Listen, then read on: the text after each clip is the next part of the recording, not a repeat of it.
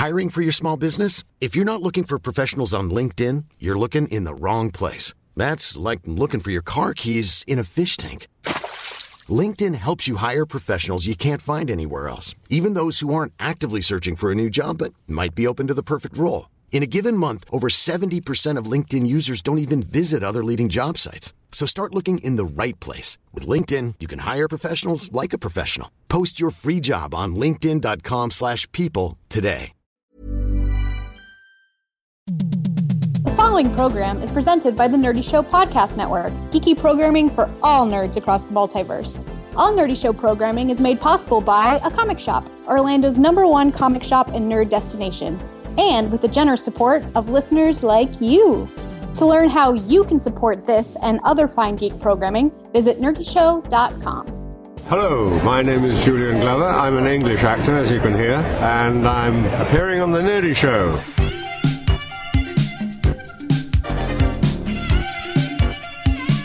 Welcome to State of the Empire, Nerdy Show's Star Wars speculation podcast, where we look for news in Alderaan places.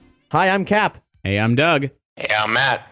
And uh, oh man, there's such an awakening going on. You may have, Have you noticed. felt it? I, I, I, I have. I have felt it. I have so felt it because because you may have noticed this State of the Empire episode is coming hot on the heels of the previous State of the Empire episode. Mhm. This may be a reoccurring thing that happens until the film comes out in December. We don't know, but uh, but I stay, hope so. stay tuned for uh, for all the State of the Empire that you can handle.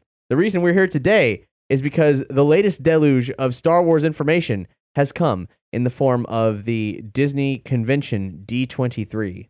And Matt, you were there as a VIP, I might add. Well, you know, not a big deal. I'm currently brushing my shoulder, but yeah, no. D D23 was was wonderful and a great experience. Not just as a Star Wars fan, of course, but also as a as a Disney fan. And uh, Is Yeah. it true that you were uh, uh, able to breathe the same air as George Lucas? yeah, he actually only a couple yards in front of me, the maker himself. Like that was that was really. That was actually my favorite part of D23 was hearing George Lucas reveal the big secret that no one has ever realized or known besides himself. And he stared right into Bob Iger's eyes while he said it. He said that Jar Jar Binks was based on Goofy. And he even said it himself, now that you know this, it's pretty obvious and you know, and then he said, uh, you know, I, I love Goofy and I love Jar Jar Binks, and it's like, man, that like the man has always said for years that he was, you know, a big fan of the Disney company, and that's the most obvious. Like, You know, I, I'm surprised I didn't put that together, or nobody else did. no, no, I did put it together because that was a deleted scene from my uh, Hard Truth with Doug segment about Jar Jar Binks being uh, better than Chewbacca. I literally had I, I had it written. I had a slide for it. If you, I could go, I could show you the original slides for the. It was it was part of my my the linchpin ending of the entire rant that I go on. And, and we I- recorded I it think, twice. I think your midichlorian count, Doug, is as high as George's. then. yeah, it would have to be because I, I swear it was in there, and I I- like it, it. It wasn't even me saying, "Oh, George must have taken inspiration," but I was literally at the very end going to throw up a picture of Goofy and put it next to Jar Jar Binks, and I will say, "If you hate this one." Then you hate this one, and then I, I dissolve it into a picture that Disney released for Star Wars weekends, where it's Goofy dressed as Jar Jar Binks, like an official Yeah, it- it- photo. that- you that's know? the strangest part. Is like that's that's a figure that they've sold for Star Wars weekends. Yeah, and I'm like to me, uh, it just that sealed the deal. So I was just like, you know, th- there you go. But now that George, that George himself confirmed it, I'm like, well, yet again, uh, I, you know, yet again, I'm calling it, I'm and just it's saying, happening. Uh, first of all, if you haven't checked out Doug's video series, Hard Truths with Doug, uh, we'll link to it on this episode's page. And the, the debut um,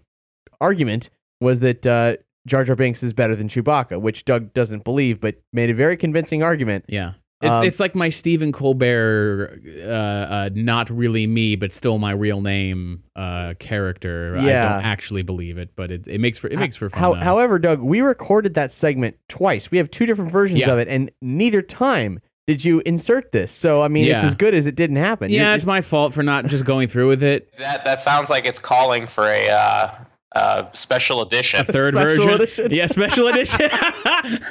yeah, we'll do a special edition. We're gonna have to insert it at the end. Uh, just repurpose the other two.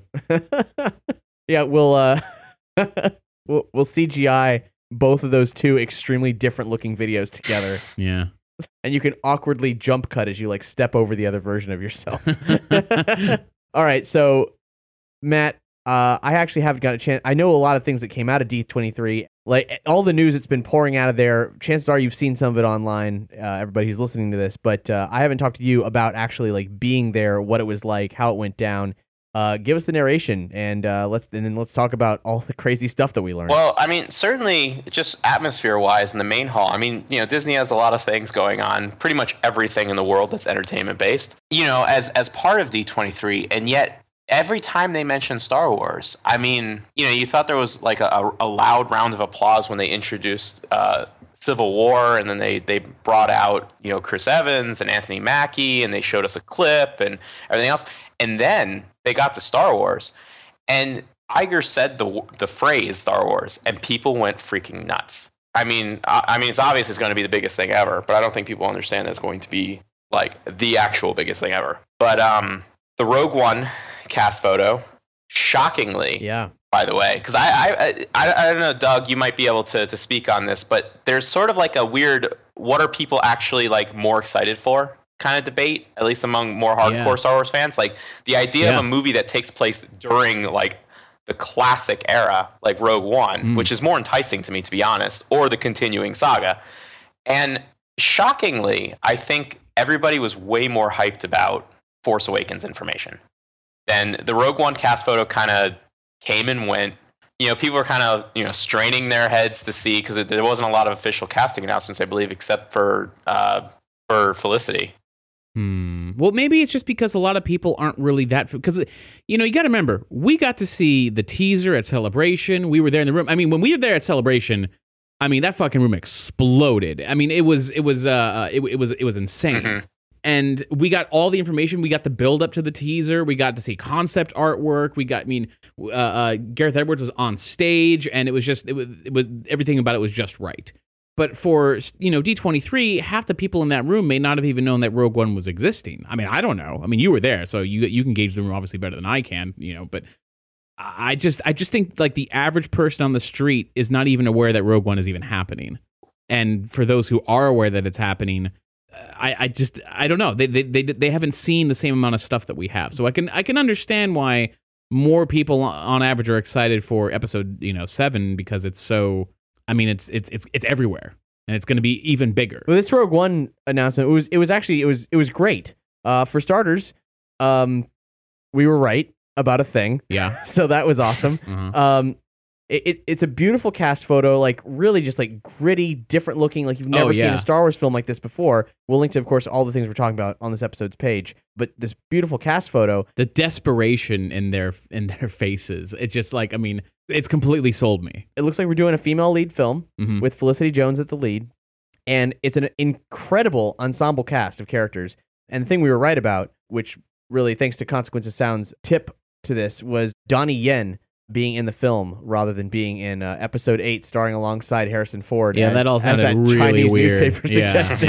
and that's but that's what we figured. We figured that it, they- it must have just been mistaken because Rogue One is filming now, and that just made the most sense. Yeah. It's got Diego Luna, Ben Mendelsohn, Jiang Wen, Forest Whitaker, Mads Mikkelsen, Alan Tudyk's playing a mocap character of some kind, and uh, also uh, Riz Ahmed. And I mean, it's a really crazy cast of people of both notable up and comers and uh, legends in their own field and so I'm, on. I'm especially excited to see Forest Whitaker in a Star Wars movie. Right? It's How just like fucking that's- weird is that? But that sounds awesome. The same way it's like Max von Sydow's in a Star Wars movie. Like this is it's But the way they like Max von Sydow, it, it fits. You know, that sort of like respected older actor that whether it was a Peter Cushing like or an Alec Guinness Lee. or Christopher Lee, Max von Mm. Sydow kind of like fits in that mold.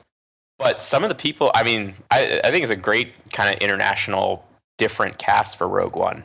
And the best part about these spin-off movies is that they are a place to try new and experimental Star Wars stories that are of a different tone because you know people obviously want to wax nostalgic over the the main saga and it makes me feel better about episode 7 possibly being a retread of old ideas and old tropes and everything else because you can do the really different things in these spin-off movies. Yeah, yeah. Well, let's let's catch that. Um, we're still calling them spin-off films, they were unveiled as Anthology. anthology films. Doug, have, have you seen? Seen what? They're not anthology films anymore. They very discreetly during D23 changed the branding. What? Yeah. It, the, the new logo that just appears in this Rogue One article on StarWars.com, Rogue One, and then where, where it said Star Uh-huh. Wars anthology film, it says a Star Wars story. And, no. and, and also, I mean, just to, to verify that that's going to be the name of the, the series is that on they put up one of those timelines that are now very big at like things like Comic Con, like how Marvel has. Yeah. The, and in the, I guess the 2018 slot where the the Lord and Miller film will be, it was just labeled a Star Wars story. What the fuck? And I just, you know, I get it in some respects because the the anthology nomenclature, they're only an anthology when you collect them all together.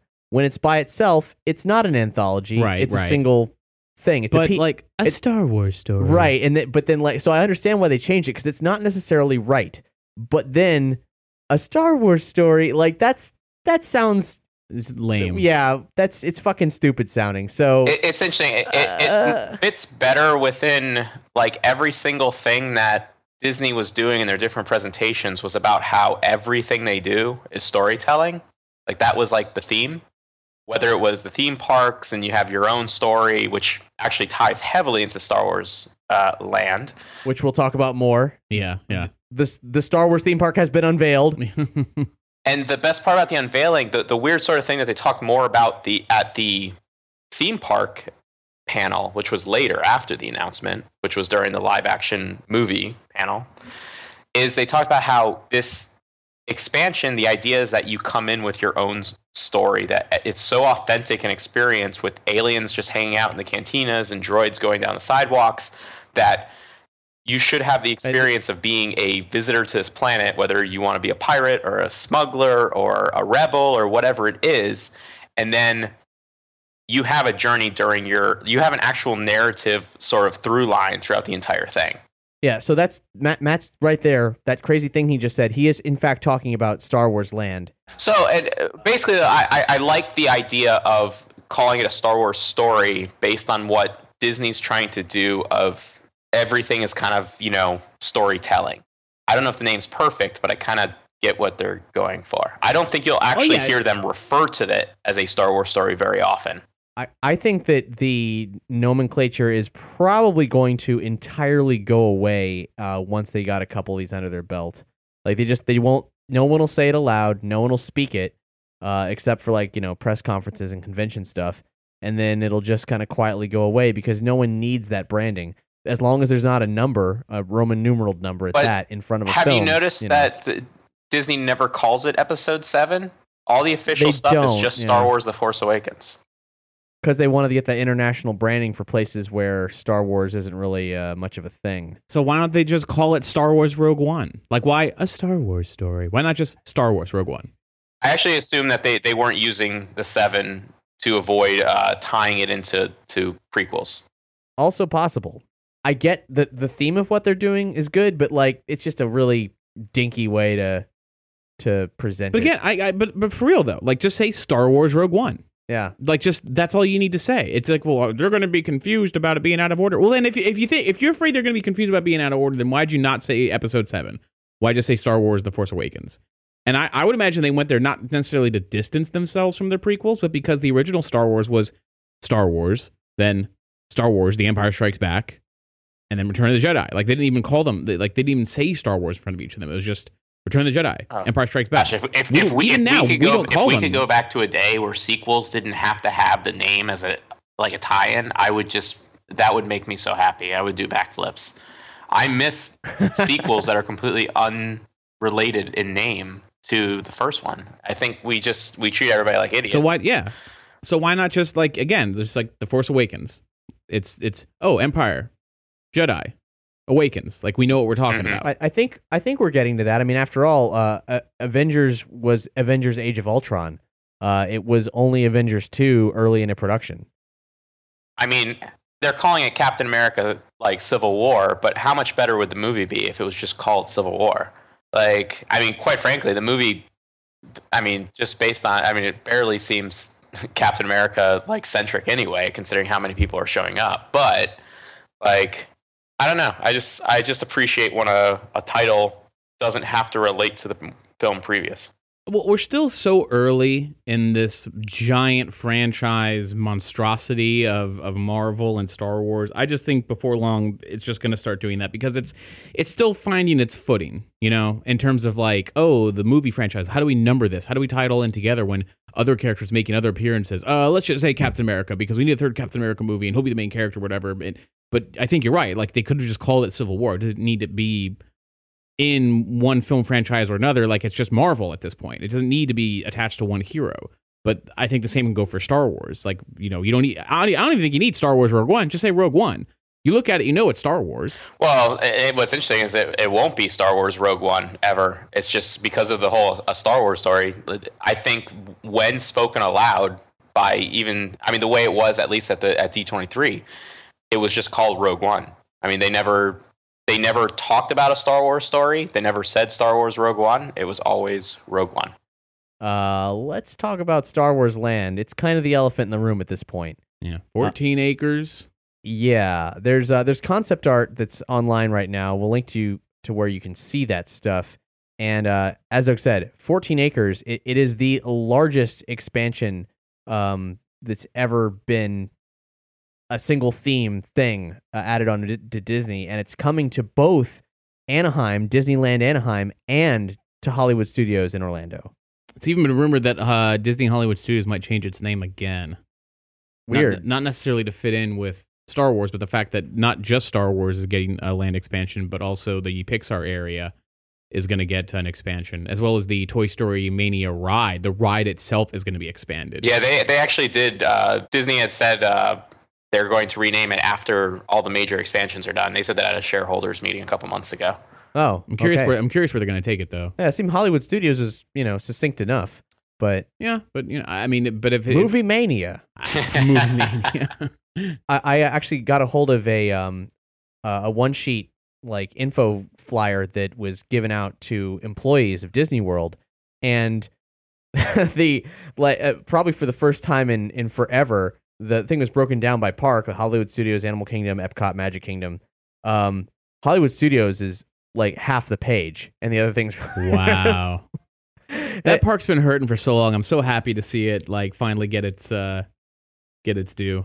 So it's getting uh, two what they call signature attractions, um, including a customized secret mission on the Millennium Falcon, um, and uh, what they vaguely described as an epic Star Wars adventure that puts guests in the middle of a climactic battle, um, which kind of sounds like Star Tours. But Star Tours is getting updated too. They're expanding the randomized roster of destinations you can go to with stuff from Force Awakens. That's definitely going to be pretty cool. And characters. Right, and characters. And I don't know when that's going to be happening, but I imagine that of all the things happening, that could happen sooner than later. Yeah. I mean, that's fairly easy. I mean, once they have the footage, what they want to do, they just put it in there. Just put it in the mix. They don't have to rebuild the ride.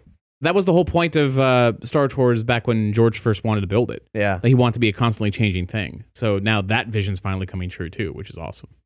Matt, what was it like when they announced this thing at D23?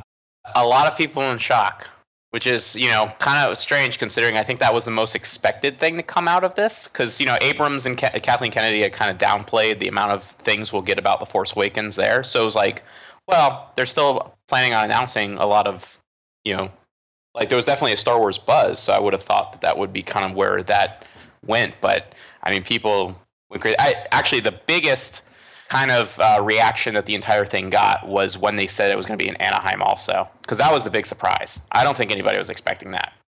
Right. I don't know where they're even going to put I, it.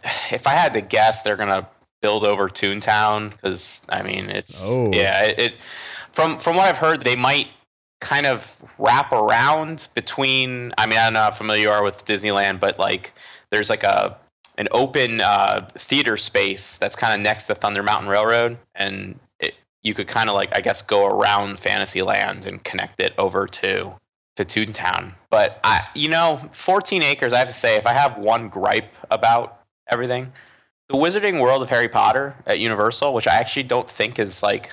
I mean, I think it's it's a large area, but you know, I you know they didn't like expand the park or anything. That's 20 acres. Hmm. So if we're talking something that's less than 75% the size of the You know, and that's just the the one area, the Islands of Adventure. You know, not counting Well, the Diagon Alley. Hogsmeade Yeah. area. Wait, wait, wait, wait, wait, wait, wait. Anyone who's who's at Universal for Harry Potter is throwing down big time to get that double park pass so you can get the full experience with the train ride and all that, but riding between the two parks. Mm-hmm. So you're telling me that only the Wizarding World, only the first part, not Di- yeah, yeah. yeah. So o- the only that is 20 acres, and that's not including Diagon Alley. Correct. Jesus, this should have been bigger. I- that's it crazy. should have been. and yeah. now now I'm starting to wonder the teaser. I mean, they they showed a teaser video. I actually am completely unaware if they posted that teaser video online. I haven't seen that at all. Okay, yeah, it- I didn't know it it- existed. Well, if they were thinking about something, it, it was terrible. Basically, that it was a CG rendering of that one piece of concept art that's online of the Millennium Falcon coming in, Okay. and th- there's no Falcon in it, and then some Tie fighters fly by, which by the way looked like original era Tie fighters, but from every indication and things they've mentioned, I think it is going to be Force Awakens era because they did mention the that the the one attraction you would be going up against the First Order. And that's it. The TIE fighters fly by. The thing's not even 30 seconds long. I think it's 15 seconds. It was not very good. But it looks exactly like that concept art, which means that's what I think is like the land is going to be. And if you really look at the concept art, while it looks large, the actual areas that you see people walking in, it it looks like a plaza. Like it's just one open air area with some buildings surrounding it, like a kind of a, a U shape, I guess. And there's a bunch Yeah, of I mean- there's a bunch of buildings in the background that if we know anything about Disney, they are really good at making things look, you know, like basically that doesn't have to be accessible areas. Right. I'm trying not to be a naysayer because I, you know, I, I absolutely adore Star Wars, but if there's something I'm gonna nitpick about is that I don't think the area is going to be that big. Well, uh, at least at Hollywood Studios, they got plenty of room to make more in the future. Yes, and Like if they want to make it a second thing to expand it, all they gotta do is keep building backwards. and, and I really hope they do, and I hope it's dynamic because that's the other thing too is Universal did an amazing job with the Harry Potter areas, and they, they probably the Imagineers at Disney really want to outdo it. So hopefully, you know, there's something there. Uh, The, the way they were talking about this land was they're currently casting for just aliens. They want they want it to be so immersive of an experience that no one ever breaks character. That they're just going to be casting, you know, the equivalent of Doctor Evazan and, and Ponda Baba to like sit in the cantina and just do their thing and interact with guests doing their thing and they've you know they really want you to have a Star Wars adventure when you arrive on this planet, which is an unnamed new planet to the Star Wars universe, which is really cool too. You know, I'm happy we're not like when I when I thought we were getting a Star Wars land, I'm like, oh, okay, there's gonna be Tatooine land and Hoth and a little bit of Endor and all those familiar things.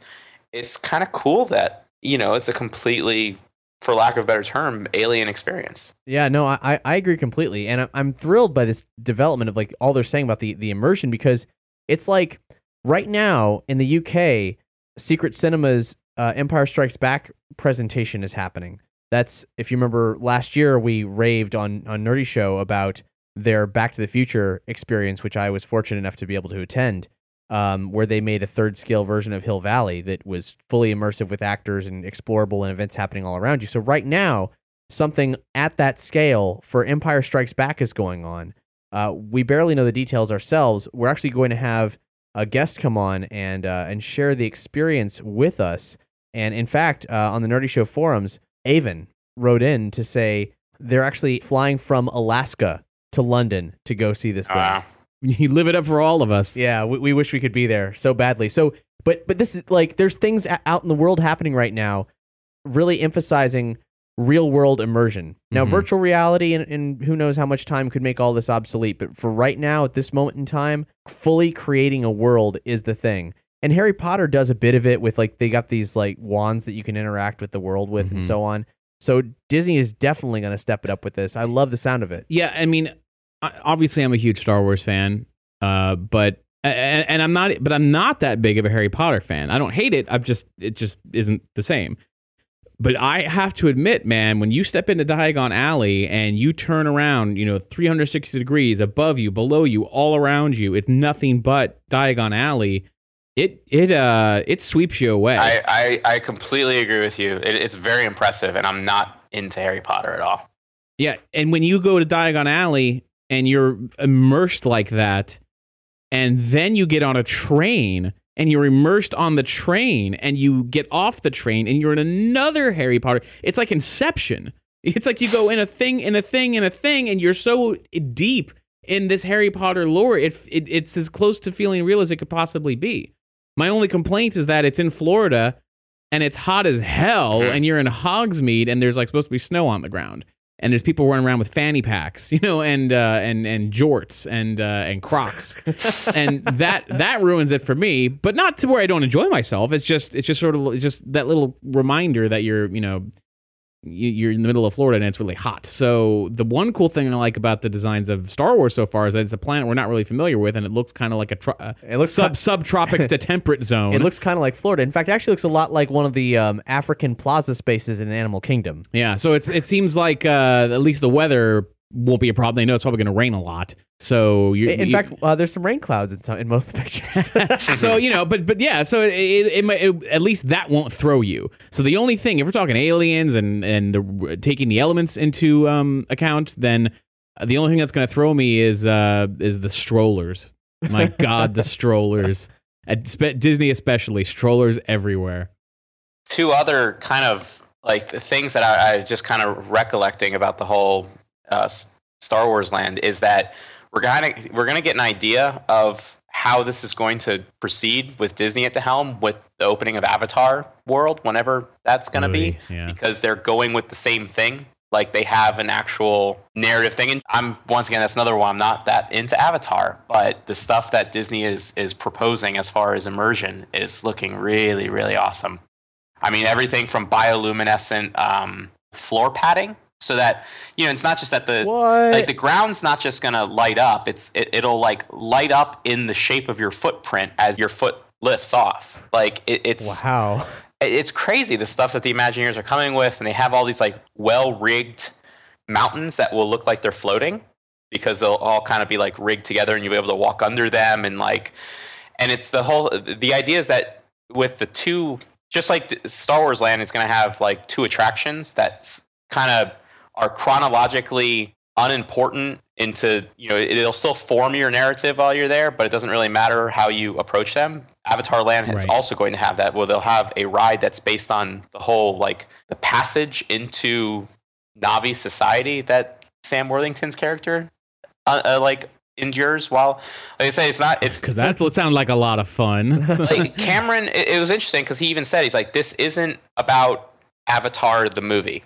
This is about you coming to visit Pandora. You won't be living Sam Worthington's character's story. Are they going to have hair braiding kiosks there? That's kind of Yeah, weird. Probably. like it, it's cool because he he even he he stressed that like you are going to be living your own story that takes place after the first Avatar film, in which you know it's kind of like what what society's conflicts will be on Pandora post you know like you know things are better because you know the the kind of military has been defeated and people have whatever you know but the the immersion thing is going to be really really cool and we're going to get to see it before Star Wars Land opens. I just hope they have some kind of suicide prevention hotline phone somewhere in the center of it because if people flip their shit and were depressed after seeing the movie in 3D on IMAX, what's going to happen You when know? you get a depressed person walking into the It's park? funny. I actually thought about that too um, when Cameron was talking about how the the thing that we always that he always heard post the movie coming out was not, you know, he actually even like not really about the story. It was it was that people wanted to go visit Pandora, that they wanted to just be there, and you know, for what he was trying to accomplish with the technology on that film, I actually think that he's happier about that than people thinking that it was a good story because he went out to uh, make an immersive world in cinema, and he did. Yeah, that is that is something. Yeah. And uh, hell, uh, really, you had me at bioluminescent flooring. I'll go. I, I, I and I think an Avatar land in at Animal Kingdom is a stupid fucking idea, especially because uh, it was a space that they should have been using for mythological creatures as they originally designed with the park Mhm. ages Yeah. ago. But hey, Well, it's it's a Um, whole movement that they're trying to make Animal Kingdom a, a night park now, because it usually closes at 5 p.m. Very rarely is it open later than that. It's just kind of like a you know day at the zoo. You do it on Sunday and then drive back to your home. But now I guess the whole thing is that they're taking this approach that nature doesn't stop at night. It actually is in a whole different type of you know natural environment, and so they're they're embracing that, and Avatar's gonna be part of that. That's actually really exciting to hear. I was surprised to see that they in the, in this one sheet that I have that they they announced that their Kilimanjaro safaris are actually having a nighttime variation. And I was like, "What Oh. the heck? That's weird. No one's Bush That- Gardens never did that." That sounds kind of cool. Because I'll tell you what, I'll tell you one thing.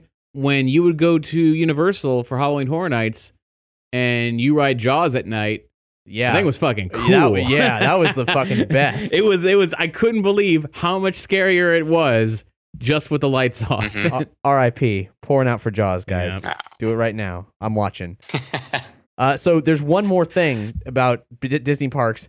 Uh, Star Wars weekends, I think, are a thing of the past because now we've got Season of the Force, mm-hmm. and it's beginning in early 2016, and it's the new Star Wars uh, weekends. It's um, Smart move by Disney because that they made bank Yeah. every time. it's expansive. They're actually rebranding and doing I don't know what different stuff to some of their rides, It- including Hyperspace Mountain. I think it's kind of the Star Wars version of the holiday total conversion they do at Disneyland here, where you know they they they switch over the haunted mansion to be Nightmare Before Christmas, and Space Mountain becomes Ghost Galaxy, and they do like different projections on the walls to make it seem like you're not flying through space, but you're flying through like this like hell space, I guess. Um, Uh, it's fucking Event Horizon. yeah, and so so basically, that's actually a perfect way to describe it. Um, and you know, and the, and the park generally becomes a Halloween themed park, and I think Season of the Force it will just be a new seasonal event. They'll be doing a, a new projection for Space Mountain. They actually did say that, and I have a feeling like the technology, like the projection's not that great for Ghost Galaxy, but like I think because it's kind of old, but I think it'll probably look really good for Hyperspace Mountain. And I, I don't know. I think the park will just be kind of flipped over to Star Wars weekends, but like on crack and on a more long term basis. it's an exciting prospect.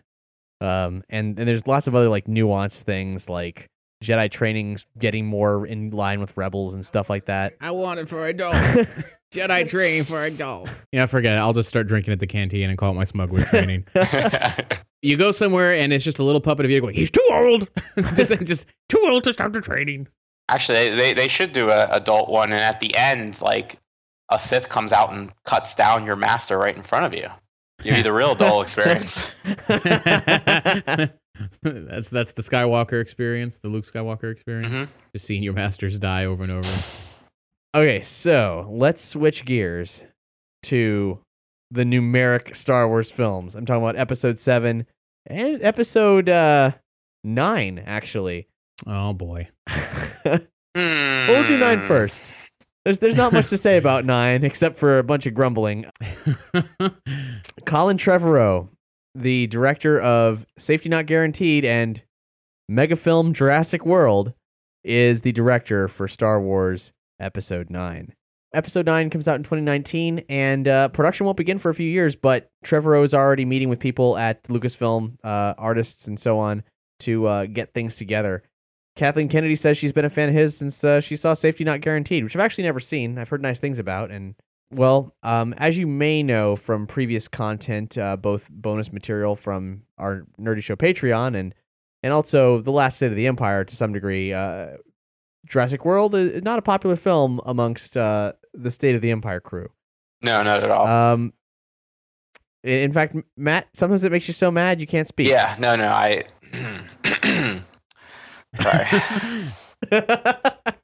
I mean, Colin Trevorrow, he's he's probably a great No, guy. I, probably a great guy, and, and and and I don't I don't entirely blame him for for my dissatisfaction uh, with with Jurassic World.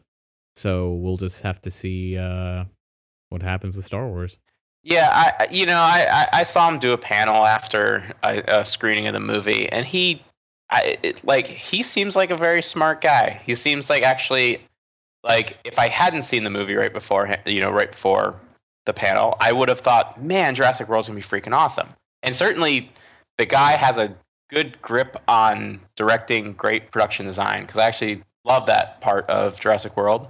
Uh, futuristic. I want him to design Star Wars Land. you know, like he obviously has a handle on theme parks, but I I have actually not seen Safety uh, Not Guaranteed. Um, I probably should, but yeah, I I'm worried this decision is based off of like does is it because Kathleen Kennedy really likes him or is it because Frank Marshall really likes him because he produced Jurassic World? Or is it because Jurassic World made Yeah, a ton of money. I, I, I, that is my belief on Yeah. why he is directing this movie. because Kathleen Kennedy goes on to say that like um, the power of Safety Not Guaranteed, paired with the enormous success of Jurassic World, speaks volumes about his abilities both as a storyteller and a skilled filmmaker. One of those two is correct. I wish that was true. Um, in fact, Jurassic World might actually detract from any actual skill he has in those fields.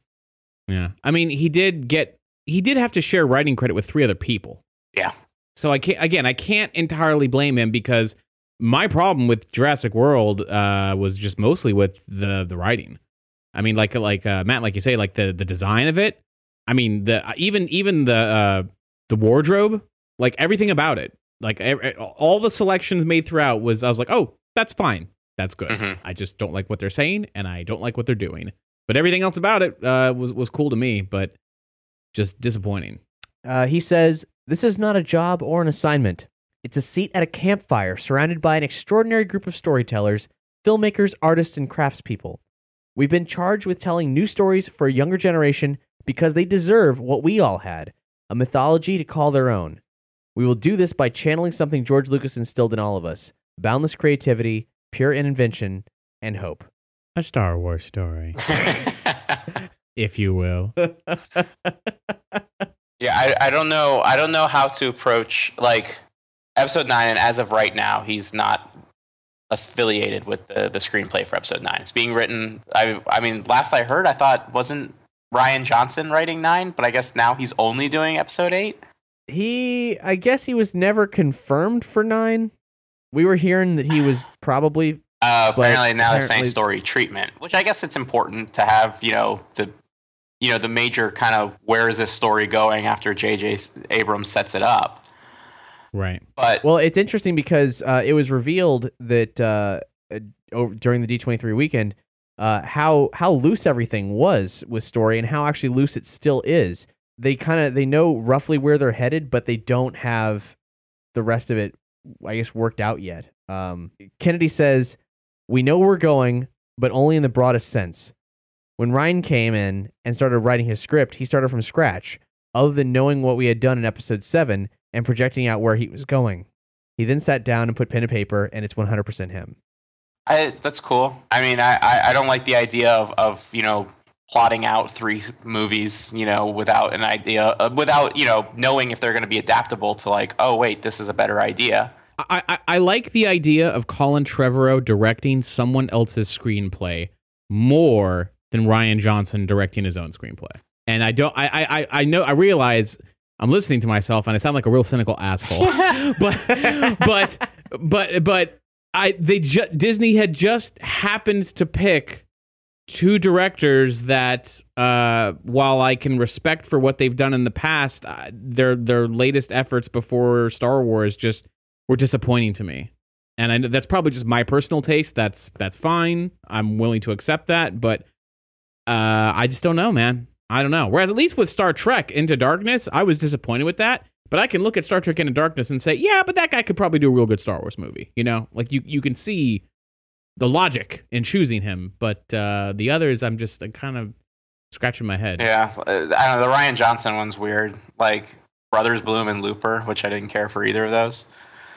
Mhm. Um, I guess Rian Johnson has, has made himself uh, put himself back in a good light with I guess his work on Breaking Bad, which I'm not familiar with. I, I haven't watched that yet, but I don't know. Yeah, it is weird. George Lucas being the only one who kind of wrote and directed himself in this series that they're giving it to, to this guy.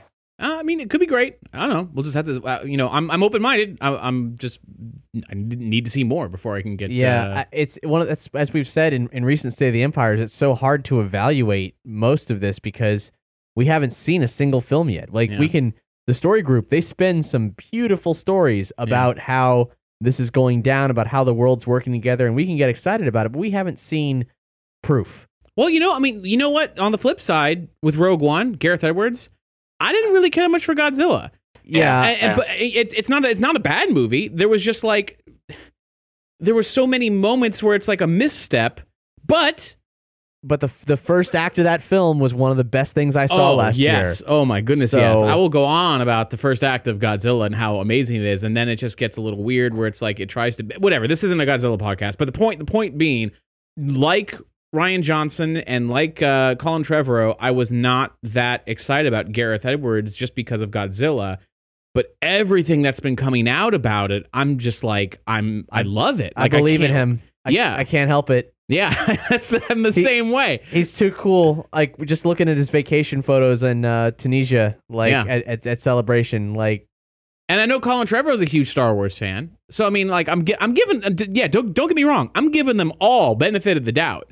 I just don't know. We just got to see. Whereas with Gareth Edwards, for whatever reason, uh, maybe it's because I saw him at Celebration. I'm I'm more willing to to get excited for that. I don't know. He had at, at Hard to say. D23, he had a, a little video message to everybody, and uh, they were filming on in a on a desert planet. He said he was about to go film the first scene of the movie, which also I, I still don't believe. I feel like they've been filming a little longer than they No. lead Yeah, on. they probably are. but uh, you know, he said hi to everybody at D23, and and it was, if I had to describe the environment they were filming in, very Jundland Wastes.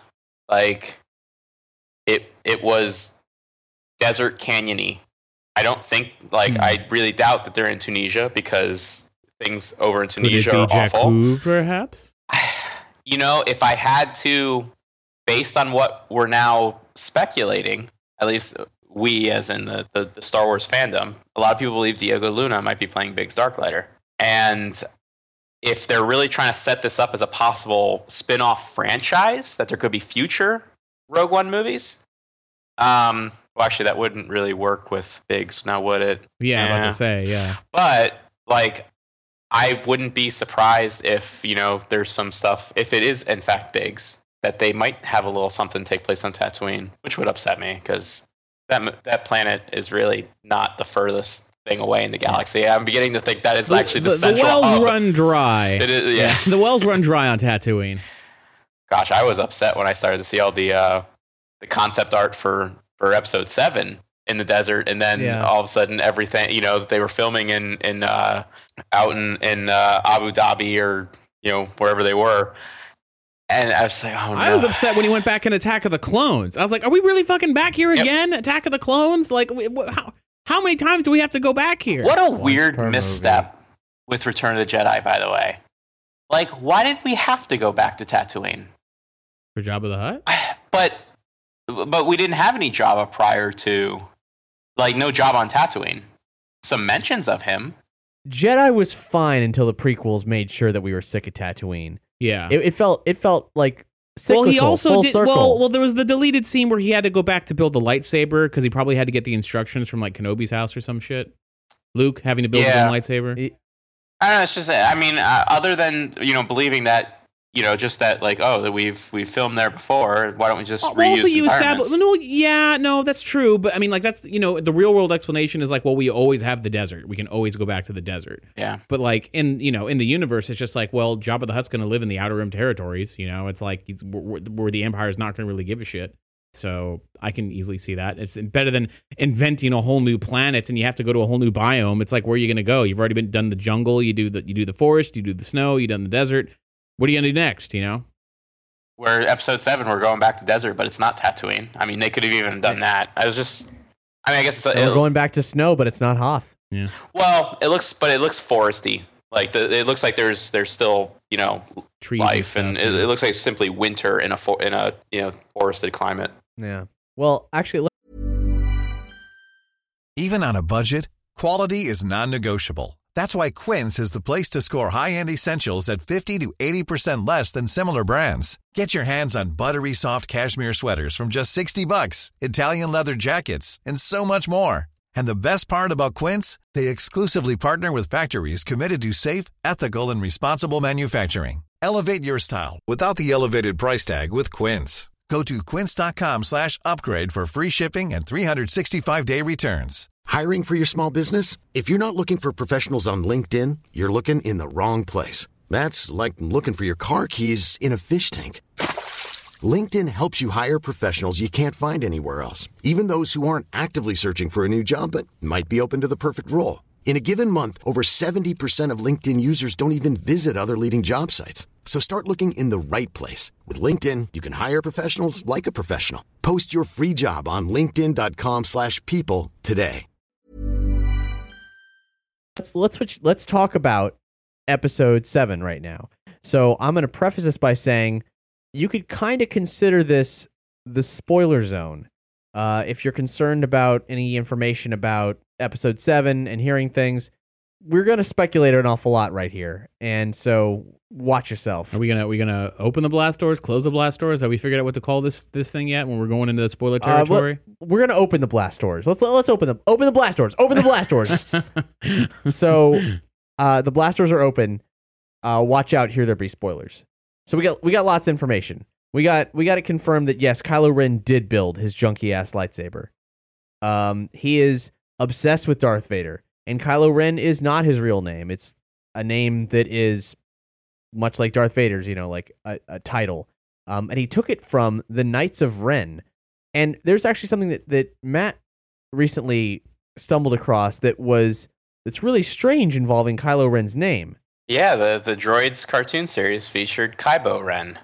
And it's just it's it's not the same. It's not spelled the same at all, but it's so phonetically similar. It's just a weird impossible coincidence, I want to say. But it's because he has a longer name, but like his nickname was Kybo Ren. Kybo Ren is in the middle of of his name, and that was just what he was commonly referred to as. It's just very. Uh. It's just, it's a weird thing that no one has brought up.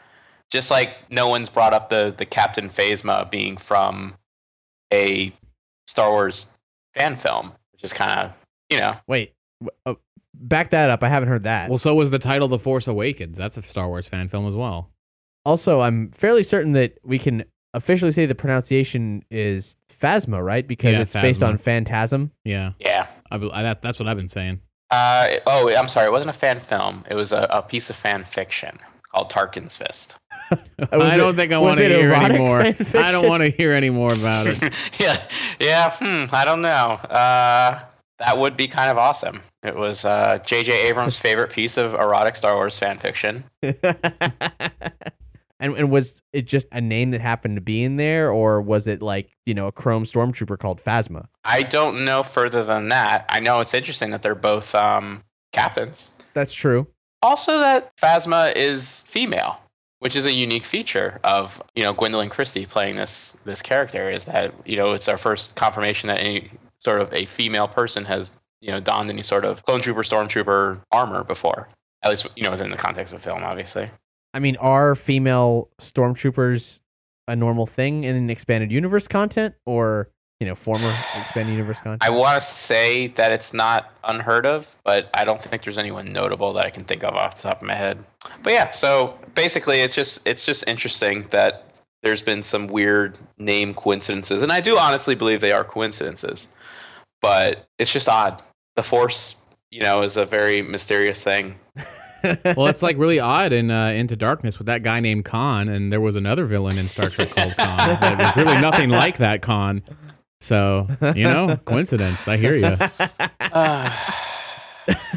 so the Knights of Ren are the thing that he took his name from, and there's some images of them which we'll link to, and they look uh, they look intense. We don't know what they are, but this could be like uh, you know old school Sith stuff. And Abrams goes on to say, uh, "I think there are two sides to the Force. Both sides arguably would see themselves as hero of their story, and I think that applies here." Which is interesting because we've been talking about in all our speculation leading up to this film about how Force Awakens may actually outline the conflict between uh, Jedi and Sith and what that all actually means. I hope so, because we still don't have within the context of what is considered canon or even expanded universe. I mean, it's very difficult to pin down what created this, you know, thou- you know, millennia long conflict. And I think it would be a neat approach to not give us a good background until seven movies in. You know, if you can give me something, con- you know, convincing and tie it all together, I think um, that would be a good idea. I guess. So I, the, uh, what I'm what I'm getting here, and I, we've we've hinted at it before. I feel like Kylo Ren is a weepy, angry, Sithy Darth Vader fanboy, um, and he's maybe Luke's kid, and he's all like, "Wah, Dad, you're like so like good, and like Granddad was so like cool, and why can't you be more like him?" And I'm gonna put on Granddad's old mask, and because J.J. Abrams said that uh, it was a de- uh, intended nod to Vader for Kylo Ren. He's like, "Yeah, you know, I just want to be real badass like Grandpa, and you're so like boring." It it'd be. I mean, on one hand, that's kind of cool, but on the other hand, it, it. Can we just get over the fucking family drama of the Skywalker lineage? It's like, oh, I'm your father. Oh, I'm. You're not my dad. It's Just like, and then again with Luke, can, can Luke have a single relative that's not Princess Leia, or even with Princess Leia, a fucking revelation about it's like, oh, they're not who you thought you were. You thought your dad was this. He's actually this. Didn't know you had a sister. You have a sister. Is your son this? He's no, he's really this. It's like, come on, man. Like, what the fuck? Can't this guy just have a, a- just an inkling of happiness in his life? I mean, I, I, I, The- I the drama l- runs strong in my family. well, I would prefer it if it if Kylo Ren was uh, Solo's kid at this point. Well, could be, Yeah. but the same thing goes like. Grandpa was so much cooler than you. No, that part, yeah, sure, fine. But it's but it's now it's Uncle crazy old Uncle Luke. You know what I mean? Like the hermit guy, you know, who's off doing his own thing instead of like directly the dad. Like all these fucking Jedi having kids. I don't know. It's weird. Makes more sense to me that I mean you know Han and Leia got busy. Well, Moderately busy. At least. yeah, cer- certainly some uh, celebratory indoor sex. You would think. yub yub. when you say that, does it sound like it sounds like what the Ewok population is like? Chief Chirpa officiated. Oh boy. I uh, I don't know. It's it it's interesting because both uh, supposedly Rey, Finn, and Poe were all cast with, according to J.J. Abrams, no, my you know nothing in his head about race, which is great from the standpoint of of casting, but also does that tell us a lot about the story? Is the fact that they don't have last names on any merchandise indicative of something sinister and revealing who they are, or is it simply a famed J.J. Abrams likes to have fun with his marketing and everything else type? Yeah. He said there's a reason, and that reason could be so you'll speculate. but again, I'm always pointing to into darkness. Everything that was lead up into darkness. Actually, there's a quote they left out of Entertainment Weekly. JJ said, um, "Well, I, I I left the names out specifically to give State of the Empire something to do. I, I know those guys will get up to trouble if they don't have more information on their hands. So I just want to really like you know lead them down a wild goose chase. Well, th- Yeah, well, which well is- thank again- you, JJ, because it has kept me up a little bit at night. Like these are the things it's, it's I think about. Smoke and mirrors, man. Smoke and mirrors just to get us talking. Kasdan says, um, in, in regards to Kylo Ren, there's never been a character quite like him. I think you're going to see something that's brand new to the saga. He's full of emotion. no matter how Just like that guy who's called Khan and Into Darkness. is like full of emotion. no matter how we express ourselves in the world, whether we hide it and act very calm or whether we're very out there and demonstrative, everybody's roiling with emotion, and you want your characters to be that way too. Then they have to deal with their emotions the best they can with what they are. Uh, and which is weird because, like, I don't know, Kasdan turned down the prequels. I think maybe he didn't ever watch them. Maybe he doesn't know. We But, got like- like Anakin Skywalker, Yeah. like a plenty of emotion there. Yeah, it, it- it's weirdly reminiscent of sort of like a, a, a like a Jacen Solo belief where like, oh, I'm I'm a dark sider, but I don't like I don't believe that there's light and dark use the force. It's really just an intention. Yeah, like that, that, that, that exploration would be cool. It would. I'm just not expecting. Well, it. it, it's strange too because the thing that made Jacen Solo intriguing was he was kind of emotionless in that regard. It was like, well, Force lightning is referred, uh, you know, is, is considered like a dark side thing, but I'm using Force lightning to save innocence or who he perceives to be innocent. So it's not dark. It's just a you know power of the Force.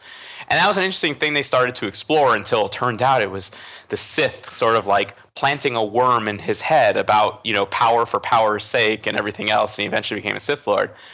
But Jacen Solo wasn't emotional about it. And it sounds like Kylo Ren, it sounds like kind of has the same way. Like, it's not a new thing for a bad guy to believe they are the good guy in any sort of fiction. I mean, it usually makes for a very compelling bad guy. But if his actions don't convince me otherwise that he could be, like, I, I don't know. It's a weird, like, both Abrams and Kasdan, the way they're describing it. You know, if he, just because he believes he's the good guy, but he's like force choking, you know, innocence, I, he's still evil to me. right. So I, you know, hopefully it's not just displayed in his emotions and, and dialogue, but it's actually something compelling about you know the, the the the things he does. Yeah. Well, I mean, we'll we'll just we'll see when the movie comes out. I mean, there, there's hints that he's. I mean, I- he's taking. Is he going to taking the mask off? Is he going to soliloquy? What's he going to? You know, what's it going to be? Uh, we we we don't see how this character is going to be handled. So, I, I just don't want a repeat of what they tried to do with Anakin in the prequels. Yeah, it, it's, I'm angry because of, of this, and oh, oh, I'm so mad I could be Sith, you know. And then, and then they do, you know. It's, we've seen that. Now, Luke Luke Skywalker is not the main character of this film by virtue of the outlines we've been reading. That he may be featured practically not at all. He might be the main like the main old school character in the next film, but all signs point to Han being a primary character, Leia being a secondary character, and Luke practically not being in the movie. Um, this could be wrong because there's so much we haven't seen. Um, but it seems like likely the Han Solo is going to be heavily featured. And then, as we mentioned in prior episodes, and here's the biggest spoiler of them all: if you're just tentatively listening to this, Han Solo is going to die. Which I'm Um, still hoping is like smoke and mirrors because um, I love Han Solo. ho- however, Mhm. The thing that Kathleen Kennedy said to get J.J. Abrams to direct this film after, he after she told him how much money he would make. well, I mean, this is. Well, hold let's, be, let's be real. On yeah, after, after that, but he, he already turned it down like twice. yeah, that's true. She said, Who's Luke Skywalker? Meaning, who is he now 30 years later? And to which she reportedly, JJ replied, according to Kennedy, Oh my God, I just got the chills. I, I'm in. Fine, let's do it. So if if the if the question of who is Luke Skywalker 30 years later is what got him into it, maybe all that stuff I just said is totally wrong. Yeah. Maybe Luke is a major player in this film. Because yeah, because here's the thing. I, I I hope that that's true in a way because it's like, who is Luke Skywalker? Oh my god, I just got chills. I'm in. And you know what? Fuck that. Let Rian Johnson direct that movie. It's like, that, like what? That doesn't make sense. I think I think the way Abrams deci- has decided to interpret this is who is Luke Skywalker is in the myth of Luke Skywalker. Like I have a feeling a lot of the movie is going to be about like you know chasing down what he became. Like you know we've heard a lot about flashbacks, we've heard a lot about you know things like that. I don't think it means that he's going to play a lot into the film personally. I just think it it will revolve around Kylo Ren because you know he's chasing this lightsaber supposedly that belonged to Luke and also you know belonged to Anakin before him. The new people coming into their own. I think we're going to come across Han saying he lost touch with his buddy years ago. I think Leia's going to say, "Oh, I lost my brother." I think it's the idea of what happened to this legend. The, the legend. Yeah. And then in the second one, it's the man behind the legend Yeah. sort of thing. Because, I mean, you're talking, I mean, I'm only just now thinking about it, but if you want to talk about the legend of Skywalker, this is the guy who blew up the Death Star, probably killed the Emperor as far as the rest of the universe is concerned. Then became a Jedi Knight when there were no other Jedi Knights. I mean, it, it sounds epic as hell, you know. Like, like it doesn't sound like this guy could actually exist. So I can see the the draw to that. Quite frankly, I wouldn't be surprised if we found out that he had 15 to 20 years of other heroics, yeah, liberating Coruscant and you know everything else that may, may, maybe training other Jedi Knights. You know, like uh, I mean, I don't think there's going to be a whole bunch of Jedi's in the movie, but like I, he had to have at least started training somebody. Right. Maybe that somebody's Kylo Ren. unless he got unless something happened where he was like, you know what, uh, this is no the let's the force could be the force, but like every the more he the deeper he goes into what like a Jedi is, he like he's like, I'm not prepared for this.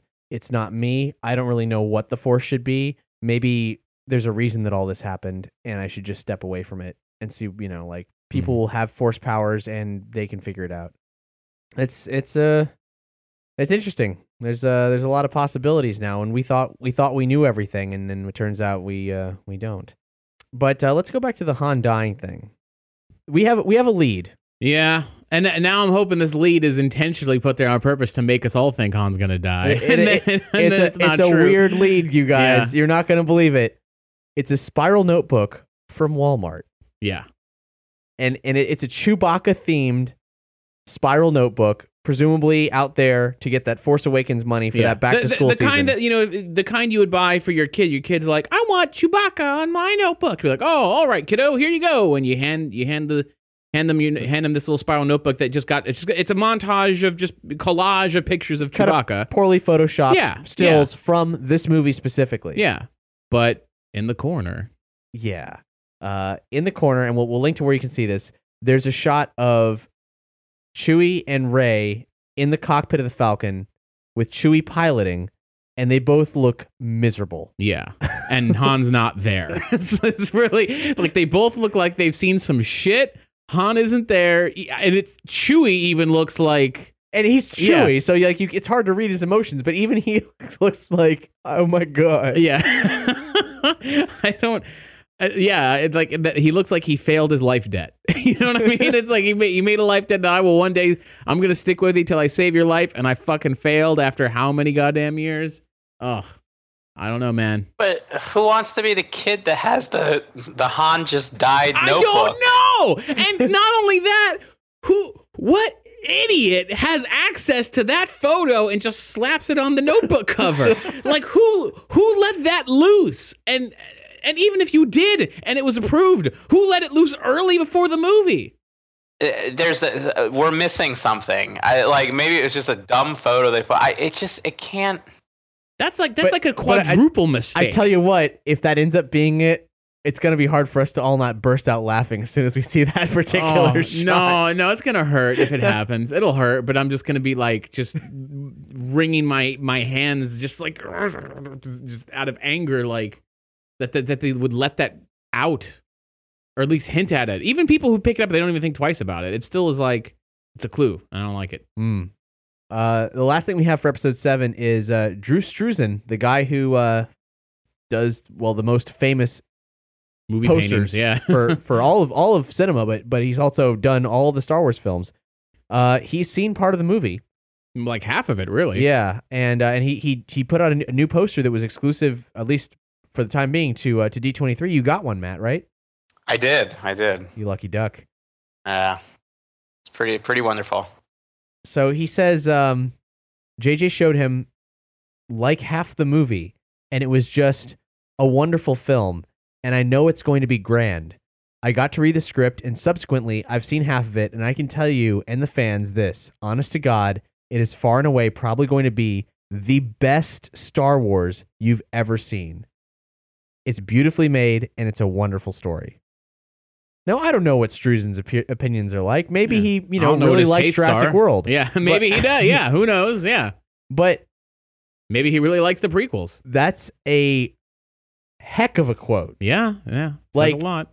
I've done all the posters for all the Star Wars movies, and this is better than the best ones. Yeah. And those films and he's only seen half of it. That's like to say I've only seen half of a movie, and I'm telling you, it's already the best one. It's like that's pretty bold, man. Uh, Well, he's seen half of it, and he's read the script. yeah, but yeah, you know, I mean, I could have read the script for Godzilla and probably thought it was still amazing, you know. It's- but the, the the halfway mark, if you showed me half of Godzilla, turned it off, and said, "What do you think of that movie?" I'm like.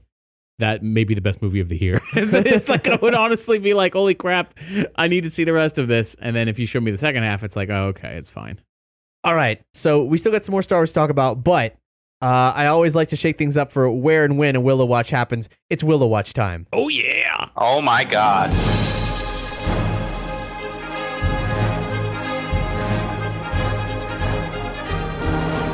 All right, okay. Are you guys ready for this? Doug, you know this. oh yeah, yeah. Matt, Matt, you, you don't know this yet.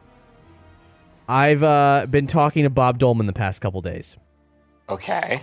uh, the, the screenwriter for Willow. Uh huh. We've been trying to put together the All Willow Watch episode for over a year now. Mm-hmm. You know, I'm not going to jinx us or anything, but it's totally happening. That's incredible. So, at the very least, we're going to have screenwriter Bob Dolman and Allen Varney, the guy who wrote the Willow source book, dropping truth bombs about Willow. Look forward to that, as I've always said, as soon as we can. But this time, oh man, it's on right now. That's a hell of a catch there. Yeah. Do you guys think we may actually get just a hint at like a Willow story Bible? That's the hope. I mean, we're going to be talking to both of them about their experiences, and we've seen throughout all of our investigations into There's Willow hints, there's clues. so much information that is concurrent across different mediums of storylines that never appeared in the movie at all. There's got to be more there. And we want to know all about it. And the bones have spoken, which he said himself. and uh, I cannot wait to pick their respective brains about all the, the Willow secrets out there. And uh, if we verify that there's um there's information out there like that a hidden tome of knowledge about all things Willow. yeah, it, it's just confirmation of everything we've come to believe here at, at State of the Empire that a Willow sequel is easily achievable. We just need someone at Disney to say yes to it, Mm-hmm. and the material is already there. The script is not yet written, but you can hand it off to any burgeoning young director and get yourself a Willow movie. Though preferably they would hand it off to Ron Howard. Yeah, but if he's not interested, I'm sure they'll get. I mean, get and, anyone. and you know, and Yeah. Bo- and maybe Bob Dolman. yeah. but we'll we'll see. Thus ends Willow Watch, but oh my god, Yeah. Interview with Bob Dolman, a Willow story.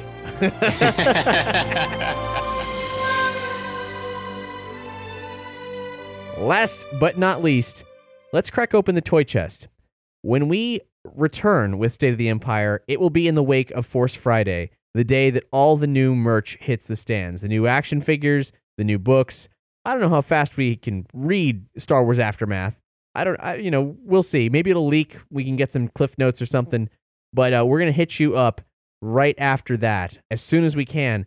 And we were planning on, you know, going to the toy stores and uh, getting the details and the action figures and everything. Well, I don't know. I we may actually know everything that's coming out right now. What we don't know is what's written on the back of their uh, all of their respective packaging because some of them have actually already hit eBay. We saw a Phasma and a Kylo Ren hit eBay, sold for a measly hundred dollars a piece. What? Only a hundred bucks? Like buy it now. I think the goal was get it on eBay and sell it immediately before uh, Disney like Takes like it down, I whoa guess. yeah. well, that's you know, hundred bucks, I guess. Whatever. It seems like it's worth a lot more than that. I I mean, it won't be, but right now it is. Yeah, So- good point. Yeah. Anyway, uh, we we know we've know some things. There's actually a full Hasbro catalog that I don't know. Was it officially released, Matt, or was it a leak? Uh, it appears to be a leak. If that's still up, we'll link to it on this episode's page. It's uh, you know, it, it's basically like the uh, the Christmas catalog for Star Wars. Oh, what do you what do you want? What kind of lightsaber you want? what kind of Kylo Ren mask you want? Um, and and all the action figures. Now I don't. I think the Kylo Ren. I don't know if it was the mask. I believe it was the mask. It has a voice changer, apparently. So Oh. it seems that Kylo will have some sort of augmented voice. That that's a tough one, I have to say, to do that sort of thing with a with a villain in a Star Wars movie because you know you just have a lot to go up against because you know James Earl Jones was so freaking. I mean, that might probably the most iconic voiceover work possibly ever done in cinema, and you know you ha- you have to kind of follow that up in a manner of speaking. I remember when I mean it's not it wasn't nearly the impact because you know George Lucas added a new villain for every single prequel, so it didn't have the same impact. But Grievous apparently was supposed to be Gary Oldman, I believe at first, but then Matthew Wood, who was the the head sound designer, Academy Award winner, you know, had been doing I mean a, a whole bunch of stuff. Did the voice just for for Tess prior to getting Gary Oldman in studio, and Lucas and everybody else there loved it so much that they just kept him on, and he also continued to voice him through Clone Wars. And I'd say it, it, they did a good a good job, I think, at least vocally for Grievous. But I'm guessing if he does have an argument that it's going to be Adam Driver's voice, even though that wasn't the case for David Prowse and James Earl Jones. So it'll be interesting. Maybe uh, if there isn't any Kylo Ren, you know, audio that comes out, like a trailer or something, um, to go with Force Friday, we can get ourselves one of these masks and try to figure out what the hell he sounds like. yeah. That, that might be. Uh, if I didn't know about the voice changer, that might be the one thing that I am really committed towards buying on Force Friday, just to, just to screw around with it and, and record the next State of the Empire while wearing that mask. I'll put on the Darth Vader one. You can put on that one. so, insofar as the action figures, uh, we're seeing a lot of the main characters. We got Finn and Rey, both in their Jakku wear, which we've seen. Kylo Ren, Poe Dameron, Captain Phasma, X-wing pilot, First Order uh, pilots, Gen- General Hux from the First Order, PZ4CO, uh, who's uh, Leia's droid, actually, who she nick- is nicknamed like shortened to PZ.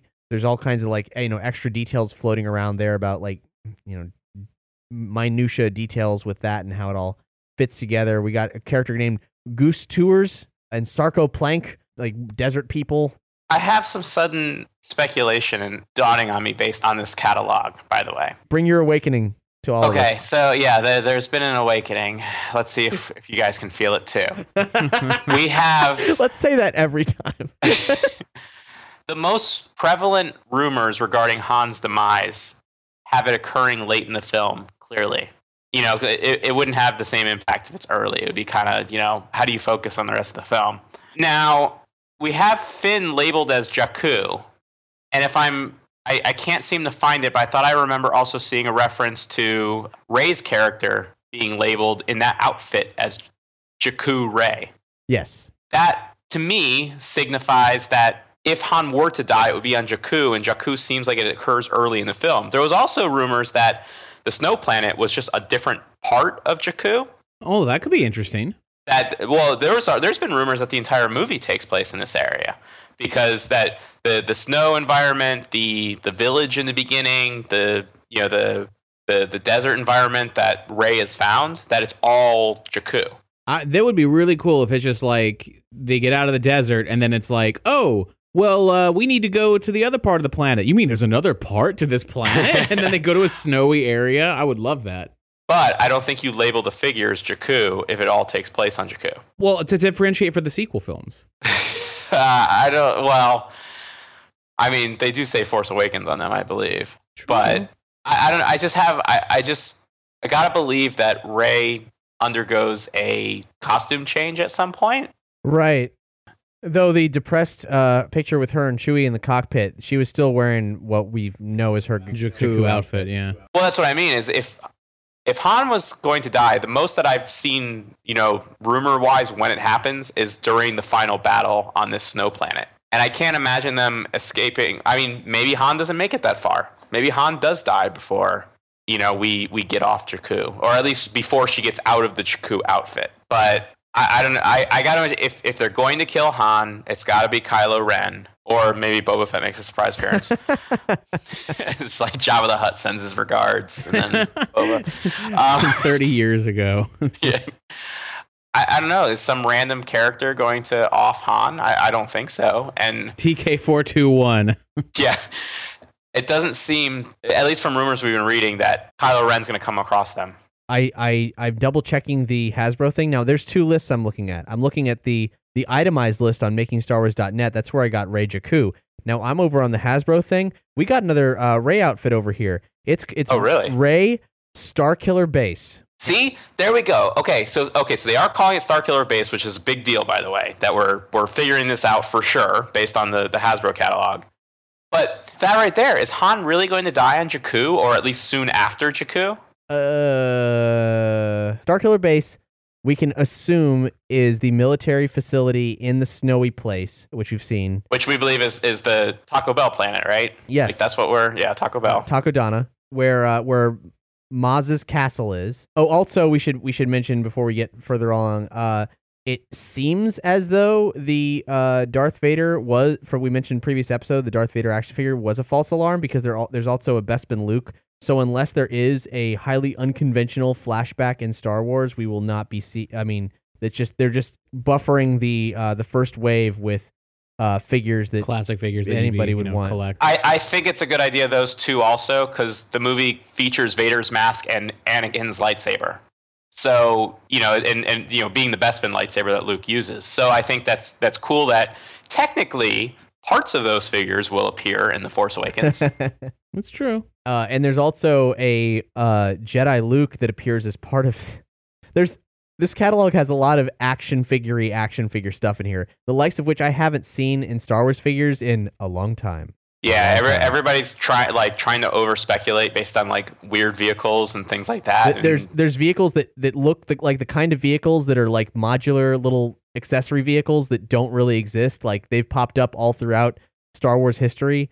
Uh, some of which have been integrated into the action figure lines, like for example the Imperial Transport, which was added into Rebels.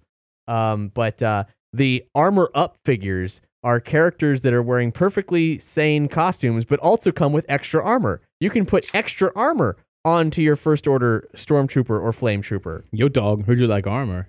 It, what's what's ridiculous is how much people really are reading into that type of figure or vehicle. That's so stupid. There's no, it's nothing. It means nothing. You can put extra armor on Boba Fett. You can put some kind of fucking Tusken Raider looking shit on Jedi Luke Skywalker, like as in from Return of the Jedi. It's preposterous. It's dumb. But what was what's weird is there was a thing that I saw and I was like, that's totally like action figure gook nonsense. And it's kind of like a personalized ATST, like a tiny walker for one dude, you know?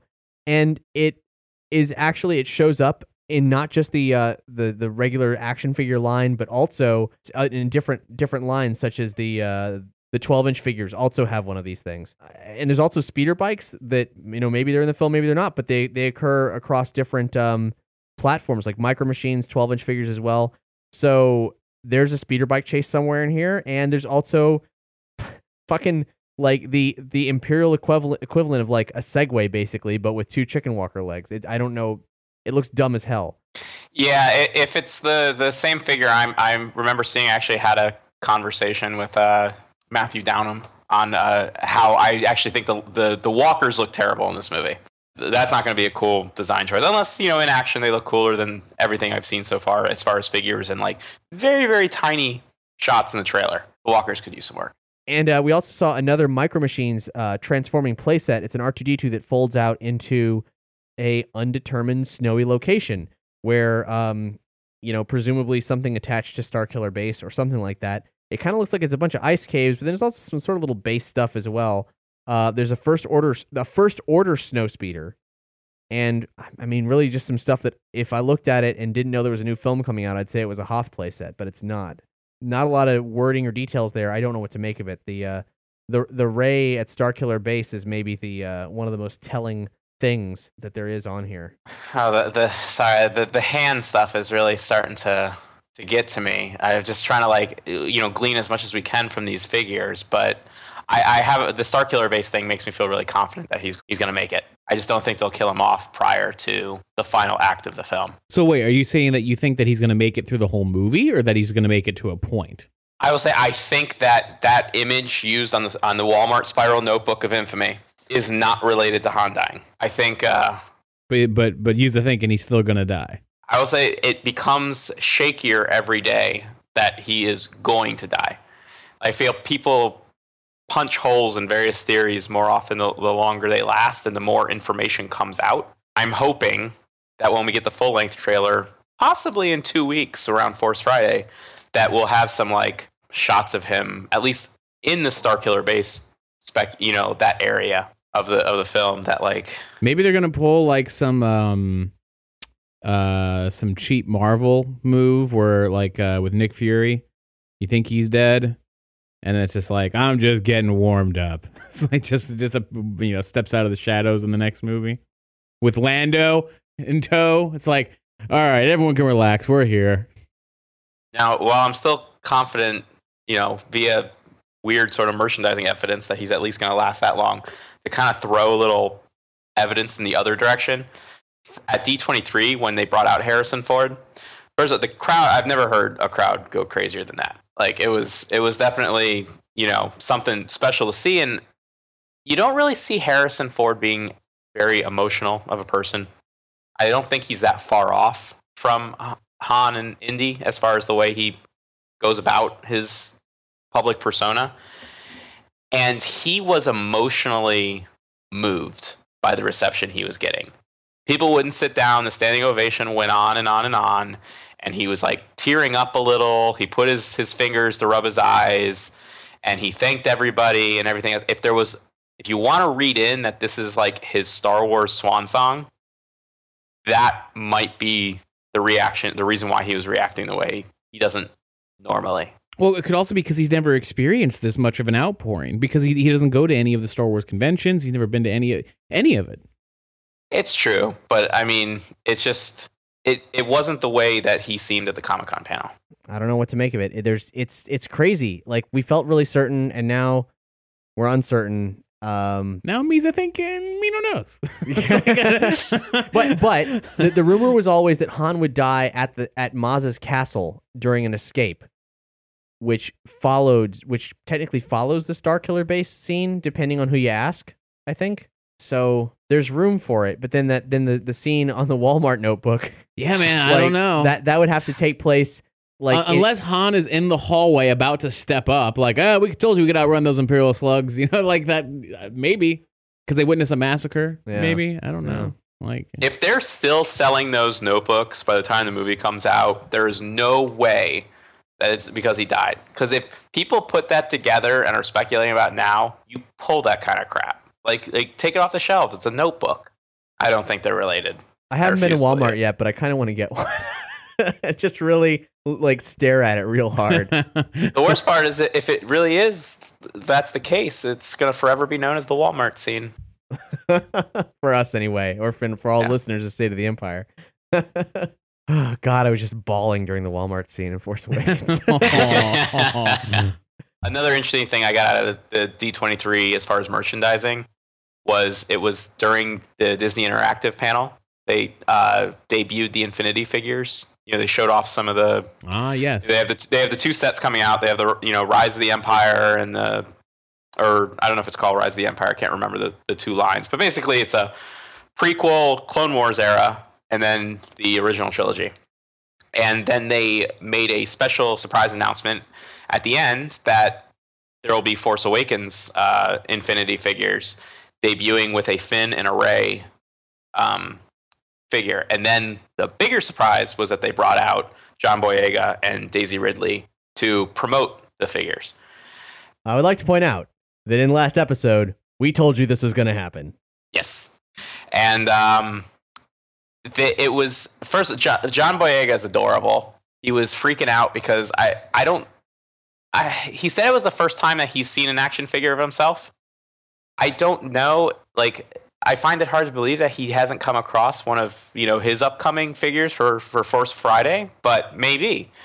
So they they both signed their individual Infinity figures that were on the stage, and then they went into the crowd and gave out those signed figures. And if you haven't seen this yet, it's worth looking up. Daisy Ridley's gave hers to a, a little girl that was dressed up as Princess Leia, and she had the buns. And then John Boyega gave him gave his figure to a little boy who was dressed as Darth Vader, and then took a photo of Vader force choking him. That's pretty awesome. Yeah, it is just adorable, and you know, I, I really think that they casted two very charismatic leads, and I think they're. I love that the push for these movies has been Boyega and Ridley, and not Mark Hamill and Harrison Ford and Carrie Fisher. They had their moment at Comic Con, and everyone loved it. But the fact that everyone's already embraced the the new three, which I'm surprised we haven't seen more of Oscar Isaac, is great. I think for the series. So uh, that's the Infinity story. That's very cool and very cute, and uh, and a good observation about the uh, the, the the actors. And in some ways, maybe they you know they they picked them for a, a multitude of reasons. And I'm really curious to see how they develop as you know, like looking at them as like this the central characters for this new trilogy. Uh, it's so odd because you know they're they're performing without a net. Like there's no there's no single creator whose vision this is, and it's also improvised. So it's hard to even say, you know, what we can expect from them. There's there's so much we we know we know so little. We know so little, and we're we're here in the mad dash. I mean, we've been talking about we've been talking about stuff from just a week's worth of Star Wars information for the duration of a full episode. We usually spend this time covering months of content in a single episode. We've just been talking about the last like couple weeks of Star Wars news. Yeah. That's ridiculous. It's only going to get more. Yeah, it is. It's gonna get crazy. So uh, we will see you in a few, just after Force Friday. Watch out for the latest State of the Empire with another very radical announcement. But I'll leave that as a cliffhanger. I was going to say more radical than Willow Watch. Um, you know, I don't know that it's more radical than Willow Watch. It's pretty radical though. Fair enough. Taking us out is a track we've never played by Melodysheep, the brains behind the Symphony of Science remix series. This is from his 2013 collection, Remixes for the Soul 2, and this track is called Feel the Force. Thanks so much for listening. Bye, I'm Cap. Bye, I'm Doug. Bye, I'm Matt. I'm not looking for a friend. I'm looking for a Jedi Master. Jedi Master Yoda. You seek Yoda. Yoda. Clear your mind of questions. You must unlearn what you have learned.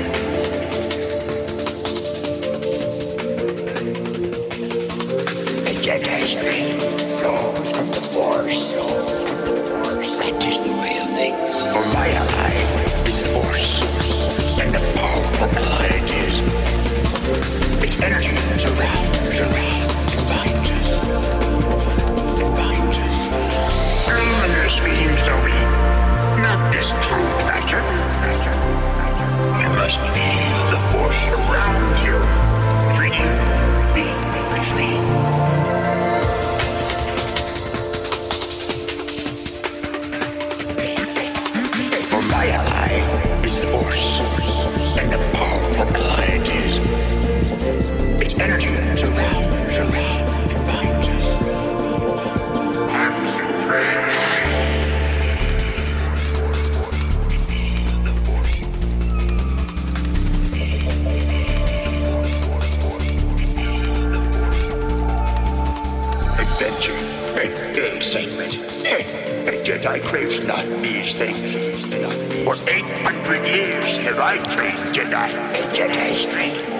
flows from the Force.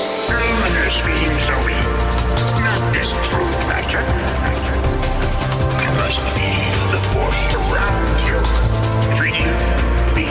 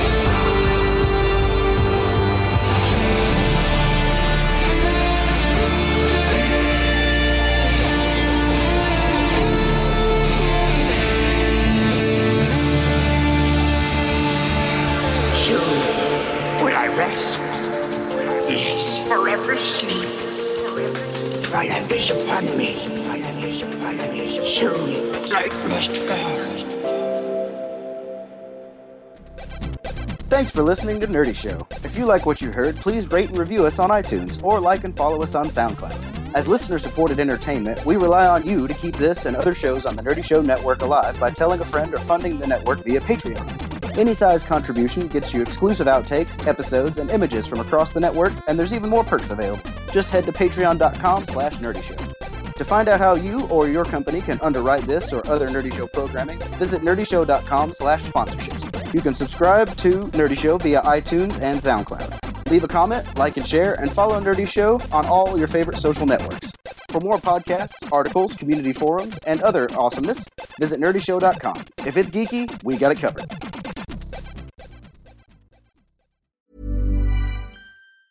Hi, I'm Daniel, founder of Pretty Litter. Did you know cats tend to hide symptoms of sickness and pain? I learned this the hard way after losing my cat, Gingy. So I created Pretty Litter, a health monitoring litter that helps detect early signs of illness by changing colors, saving you money and potentially your cat's life. Pretty Litter is veterinarian developed, and it's the easiest way to keep tabs on your fur baby's health right at home. Go to prettylitter.com and use code ACAST for 20% off your first order and a free cat toy. Terms and conditions apply. See site for details.